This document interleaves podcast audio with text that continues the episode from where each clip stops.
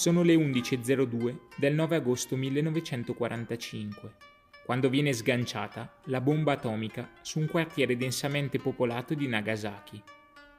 Si tratta di Fatman, un ordigno che contiene circa 6,4 kg di plutonio 239 e che riduce in cenere la città. Sesta di otto figli, Chiyoko vive in città con la madre il fratellino e la sorellina minori. La sorella maggiore, invece, una volta sposata, si è trasferita fuori dalla prefettura di Nagasaki e i restanti quattro fratelli maggiori, reclutati nell'esercito imperiale, combattono al fronte. Quella mattina di agosto, ad un mese dal suo sedicesimo compleanno, Chiyoko sta lavorando presso gli uffici della polizia militare, in un edificio a circa 3 km di distanza dall'epicentro. In quello stesso edificio è costretta a rimanere tutta la notte successiva all'esplosione, fino a che gli incendi divampati ovunque non vengono domati. La mattina seguente, non appena possibile, Chiyoko torna alla sua abitazione, nel frattempo gravemente danneggiata dalla bomba. Lì nel soggiorno trova il corpo esanime della sorella e a poca distanza, nella cucina, i soli arti inferiori della madre, che Chiyoko riesce a identificare riconoscendone i pantaloni. Del fratellino invece nessuna traccia, come dissolto, nel nulla. Con grande coraggio, al fine di onorare le loro anime, raccoglie alcuni pezzi di legno in un'improvvisata pira funeraria vi pone sopra i corpi e vi dà fuoco. Ciao, sono Martino Rovetta. E io sono Irene Mapelli. E questa è la seconda stagione dell'Astrolabio, il podcast di molte fedi sotto lo stesso cielo.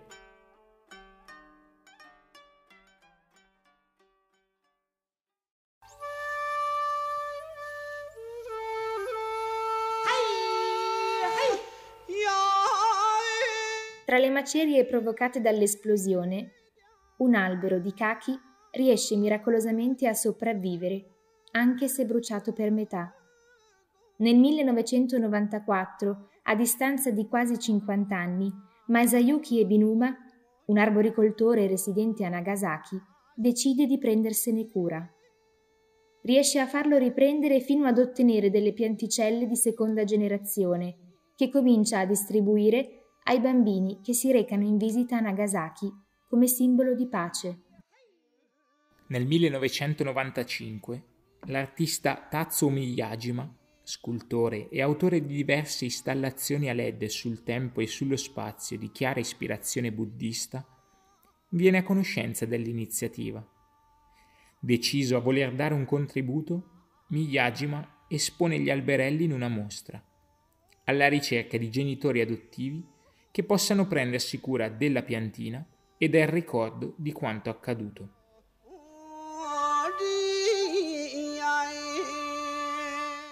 L'iniziativa non si fermerà ai confini nazionali e diventerà ben presto internazionale. Oggi sono ormai 250 le pianticelle sparse in 23 nazioni diverse e l'Italia è il secondo paese dopo il Giappone dove sono avvenute più piantumazioni. Oggi abbiamo la fortuna di avere con noi Rossella Marangoni, studiosa indipendente della cultura giapponese e collaboratrice dell'Associazione Kokoro di Bergamo, con cui parleremo di questo fenomeno, della sua risonanza culturale e delle sue radici.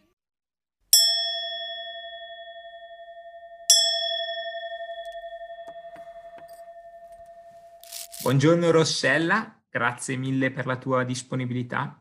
Entro subito nel merito della questione, chiedendoti come questa iniziativa del Kaki di Nagasaki si inserisce nella cultura giapponese e soprattutto quanto ha segnato il contesto e il background culturale del Giappone. Buongiorno Martino e buongiorno agli ascoltatori, grazie per l'invito.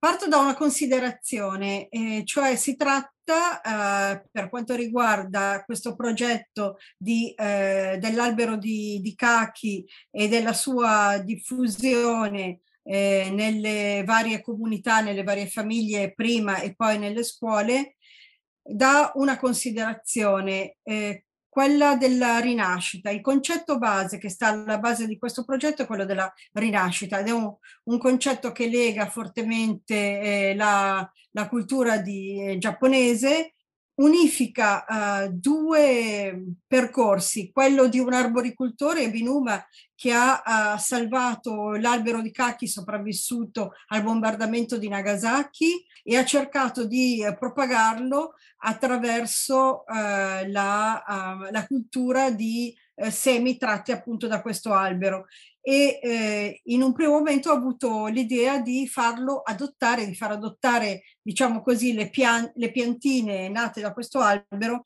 a famiglie del Giappone. Eh, questo progetto è arrivato a conoscenza di un artista giapponese eh, molto famoso per le sue performance legate soprattutto alla, um, al ricordo eh, delle atrocità del XX secolo e eh, al, agli omaggi fatti appunto alle vittime attraverso le sue ehm, installazioni che sono soprattutto installazioni con numeri a LED. Venuto a conoscenza di questo progetto, mh, di questo piccolo progetto, un progetto nato a livello locale proprio a Nagasaki, eh, Miyajima eh, ha desiderato, si è sentito in dovere di amplificare questo progetto e di renderlo qualcosa di, di diverso e più eh, diffuso a livello planetario, facendo appunto, eh, utilizzando la sua fama di artista e eh, presentandolo eh, in vari contesti di eh, mostre, eh, mostre d'arte. È poi arrivato a um, ideare un vero e proprio percorso, un percorso che lui ha voluto individuare principio, partendo da un principio, un principio diviso in tre parti che fanno riferimento, anche se non esplicito, comunque alla, alle sue convinzioni di buddista. Continua a cambiare, connettiti con tutto, continua per sempre. Queste, questi tre principi eh, sono, eh, così, eh, sono alla base di, di un progetto che nella, nell'intenzione di Miyajima eh, deve stimolare nelle comunità e soprattutto nei, nei, giovani, quindi ovviamente il progetto in primis è rivolto agli studenti, tre eh, rinascite. Una rinascita, la prima rinascita è quella della coscienza della pace, affinché nella memoria eh, che è trattenuta nella memoria del bombardamento atomico, che è trattenuta all'interno del, di questo simbolo che è il Kaki, eh, non si dimentichi il passato, ma si possa costruire una nuova coscienza e eh, questa nuova coscienza sia animata dalla pace. La seconda eh, rinascita è quella del vero modo di vivere, cioè ogni partecipante a questo progetto è invitato a esprimersi, a realizzare artisticamente un'opera, quella di coltivare questa pianta, realizzando allo stesso modo anche se stesso. Ultima, ma non meno importante, la, eh, la rinascita di una qualità dell'arte che deve essere espressione di ogni singolo essere umano, quindi delle sue potenzialità che eh, non devono essere lasciate solo all'artista vero e proprio. L'essere umano, eh, tutti gli esseri umani sono in grado di esprimersi artisticamente. Quindi direi che questo è un progetto artistico eh, che si basa comunque su forti concezioni legate al buddismo, al buddismo in giapponese, giapponese in particolare, e che ha co- al centro un, umen- un umanesimo eh, che eh, vede nella denuclearizzazione, diffusione di una mentalità di pace, eh, l'unico futuro possibile per l'umanità. Grazie Rossella. Eh, sicuramente, eh, come già hai fatto intuire tu, le bombe su Hiroshima e Nagasaki sono state un evento traumatico per il Giappone, di cui probabilmente oggi ne riconosciamo ancora le tracce. La domanda che ti volevo fare è questa. Come la religione e la cultura del Giappone hanno risignificato l'evento di Hiroshima e Nagasaki? Abbiamo sentito l'esperienza del kaki di Nagasaki, ma più in generale che processi si sono attivati dentro la società giapponese? Le ripercussioni sicuramente hanno avuto, dei bombardamenti atomici hanno avuto eh, un peso importante eh, nella coscienza collettiva giapponese e hanno trovato espressione in ogni campo, anche a volte in campi insospettabili, quindi dalla letteratura, una letteratura che si è anche eh, realizzata attraverso eh, opere d'arte, eh, opere eh, diciamo romanzi, ma anche di me- memorialistica che sono andate via via sovrapponendosi nel corso dei decenni e poi anche le arti, il cinema, eh, prodotti culturali della cultura di massa tipo manga, anime, ma anche fiction televisive. Oh, e in realtà, mh, diciamo, parlare del tema del bombardamento atomico, del pericolo nucleare è praticamente eh, trattare della complessità della cultura del periodo Showa, che è il periodo che va dal 26 dal 1926 al 1989 e poi del periodo Heisei e ancora adesso nel periodo Reiwa. Quindi diciamo che mh, bisognerebbe mh, parlare di, eh, di, tanti temi, eh, ma in particolare mi viene in mente come eh, per esempio un regista come Kurosawa ha, ehm, è ritornato più volte nella sua produzione sul pericolo eh, del il pericolo atomico, sul, eh, su questa angoscia eh, che ha um, diciamo preso eh, il Giappone alla fine della seconda guerra mondiale e che si ehm, manifesta attraverso una presa di coscienza eh, quasi, a voler, quasi a voler sottolineare che si è state vittime, ma in qualche modo si è eh, sentito come una, uh, la realizzazione di una pena che si era meritata. No? Quindi c'è un'ambivalenza nella mentalità uh, giapponese nel dopoguerra a livello della cultura proprio su questo aspetto, l'aspetto della, uh, dell'essere vittimi, vittime, ma nello stesso tempo anche eh, della correità, corresponsabilità in quelli che sono stati le, le, eh, i disastri, eh, del, eh, le atrocità della seconda guerra mondiale, della guerra del Pacifico. E insieme a questa che è eh, diciamo, l'esperienza della seconda guerra uh, mondiale del bombardamento atomico, a questa si sovrappone anche il pericolo incombente con eh, gli esperimenti di, eh, di Bikini, dell'atollo di Bikini, quindi i bombardamenti nucleari sperimentali realizzati negli anni 50 uh, su quella scorta di uh, diciamo equilibrio del terrore in cui il mondo in quel periodo era, era diviso e che guarda caso proprio gli esperimenti di bikini colpiscono per esempio una nave eh, peschereccia giapponese con eh, alcuni morti che ancora ritornano quindi anche negli anni 50 ben, ben dopo il bombardamento atomico eh, come un monito a, ehm, affinché il pericolo nucleare venga allontanato. Quindi la presenza del tema del bombardamento atomico di Hiroshima e Nagasaki emerge eh, anche nella cultura pop. Io penso per esempio ai film, non tanto ai film d'arte di uh, Kurosawa, che pure sono eh, estremamente toccanti, ma quanto ci sia di questo ricordo, di questo timore eh, nei film della serie di Godzilla, per, per esempio. No? Quindi quelli, i mostri, questi mostri che nascono comunque al, ehm, nell'immaginario dato dalla appunto paura uh, della, uh, della, della, di una prossima guerra atomica e oltre a questo eh, nasce e si sviluppa negli anni 50 e 60 tutto quel grande filone dei robottoni, quelli che per intenderci noi ci ricordiamo negli anni 70-80, Mazinga, eccetera, ma che erano nati molto prima dalla penna, penna di, eh, del disegnatore Osamu Tezuka e anche i robottoni presentano un forte debito con eh, l'immaginario post-atomico No?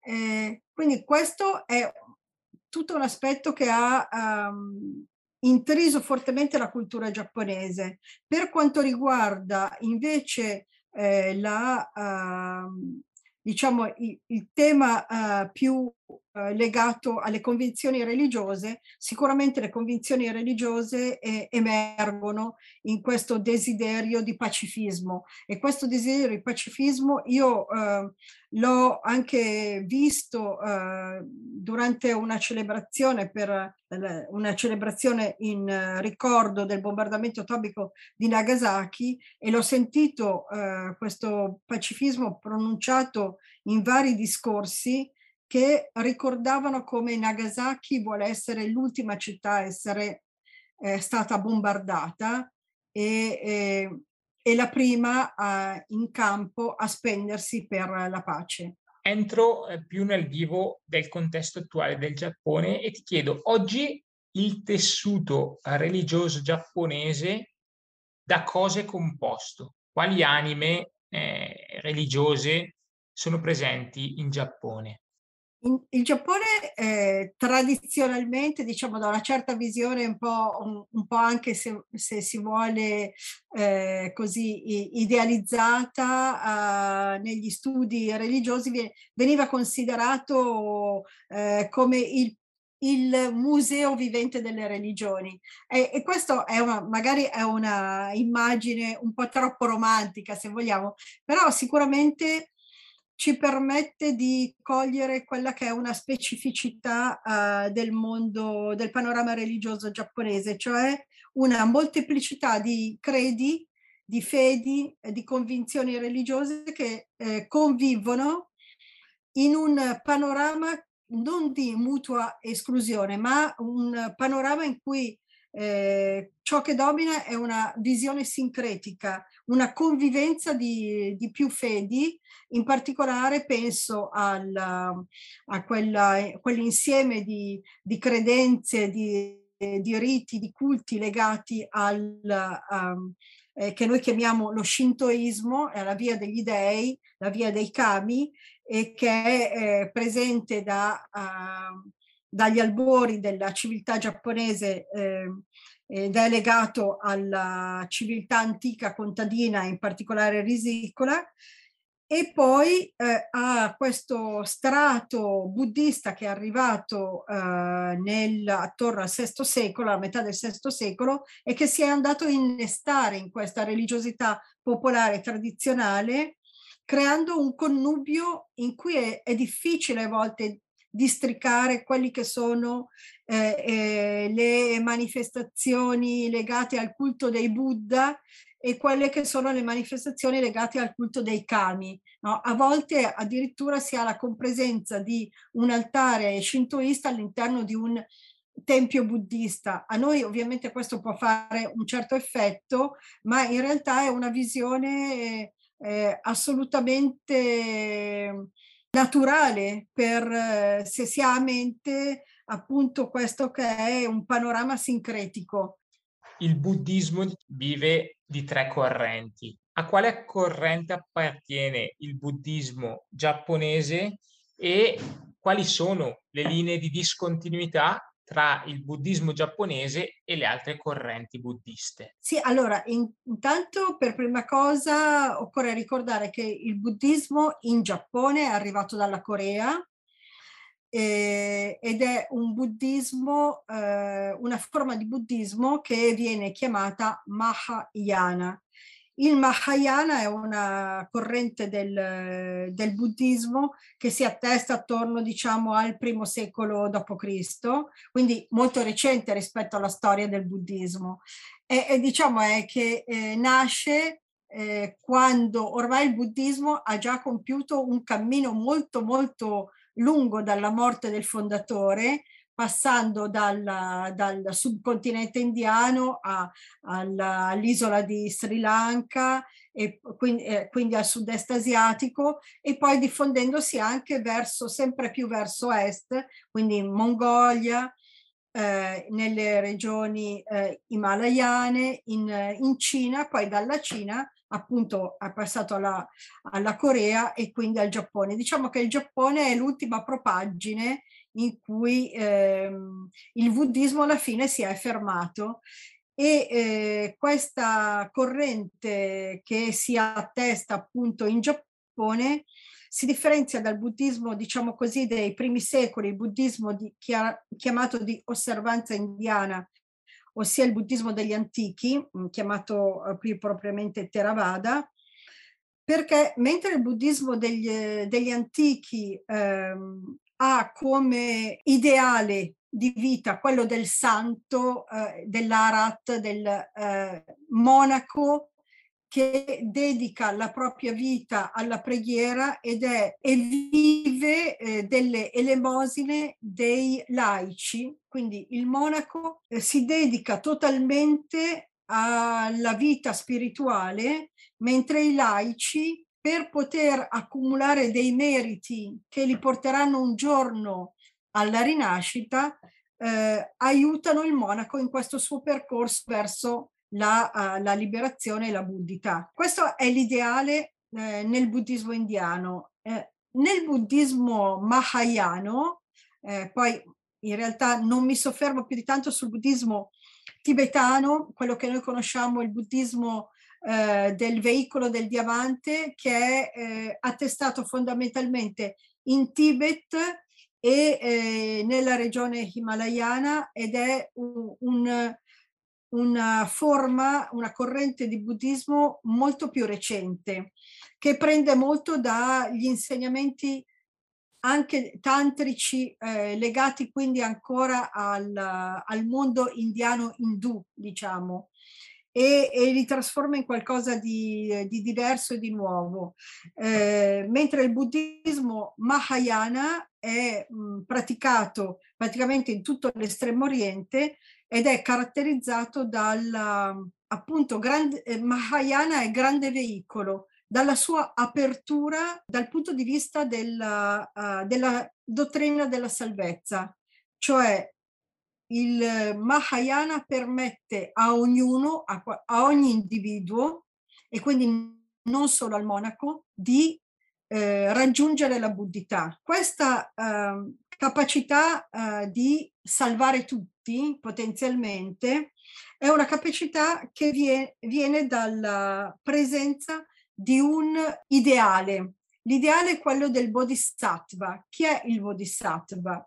Il bodhisattva è un essere che ha raggiunto uh, tutti gli stadi della conoscenza e della compassione che lo portano, lo porterebbero alla buddhità, ma fa un voto e si ferma un gradino sotto la buddhità. Non entrerò nella buddhità, quindi in questo stato di beatitudine totale, finché non avrò portato con me tutti gli altri, tutti gli altri esseri senzienti. Quindi è una, chiaramente si tratta di una dottrina soteriologica aperta a tutti, no? Ecco il grande veicolo, la grande apertura. Nel Giappone questo grande veicolo si è andato a manifestare in una forma di, di scuole, alcune delle quali sono di origine cinese e altre sono nate direttamente nel territorio giapponese, quindi rappresentano un elemento di novità nel buddismo e sono ovviamente estremamente interessanti da studiare per questa loro peculiarità. Chiudo chiedendoti un'ultima parola. Oggi in Italia qual è la geografia delle comunità buddiste? Sono presenti delle comunità buddiste? Hanno dei filoni leggermente differenti? Ecco, raccontaci in Italia che cosa, che cosa ne è del buddismo. In Italia esiste una Unione Buddista Italiana che eh, raggruppa eh, tutta una serie di, ehm, di templi e di comunità eh, buddiste che eh, fanno riferimento a tante eh, scuole diverse eh, del buddismo, ovviamente non solo giapponese, ma ci sono anche scuole legate, anzi per la maggior parte direi eh, scuole legate al buddismo tibetano, centri di studi tibetani, anche perché il buddismo tibetano, essendo fondamentalmente un buddismo di diaspora, ha um, eh, favorito eh, la, uh, la, conoscenza della propria forma del buddismo, di buddismo eh, in varie realtà europee, quindi è arrivato anche in Italia attraverso appunto questo peregrinare dei eh, monaci buddisti tibetani. Però ci sono anche delle eh, comunità che fanno riferimento al buddismo indiano, me ne viene in mente per esempio una in, in Toscana, e ovviamente ci sono dei centri di eh, studio e di pratica dello Zen, eh, per esempio in Emilia, ma anche in Lombardia. Ci sono anche degli esperimenti di eh, comunità ehm, in cui si eh, legge il Vangelo e insieme si fa meditazione Zen. Quindi eh, diciamo ci sono degli esperimenti di dialogo interreligioso molto interessanti che sono presenti anche in altre realtà europee e che permettono anche a ognuno di um, eh, rispondere alle proprie esigenze spirituali eh, attraverso un dialogo con eh, altre fedi, che ovviamente è sempre qualcosa di molto, molto proficuo e arricchente. Oggi anche Bergamo fa parte del progetto Kaki Tree proprio grazie all'associazione Cocorò. Negli ultimi anni diverse piantine sono state piantumate presso la scuola primaria Enrico Scuri del quartiere di Loreto e presso il liceo secco su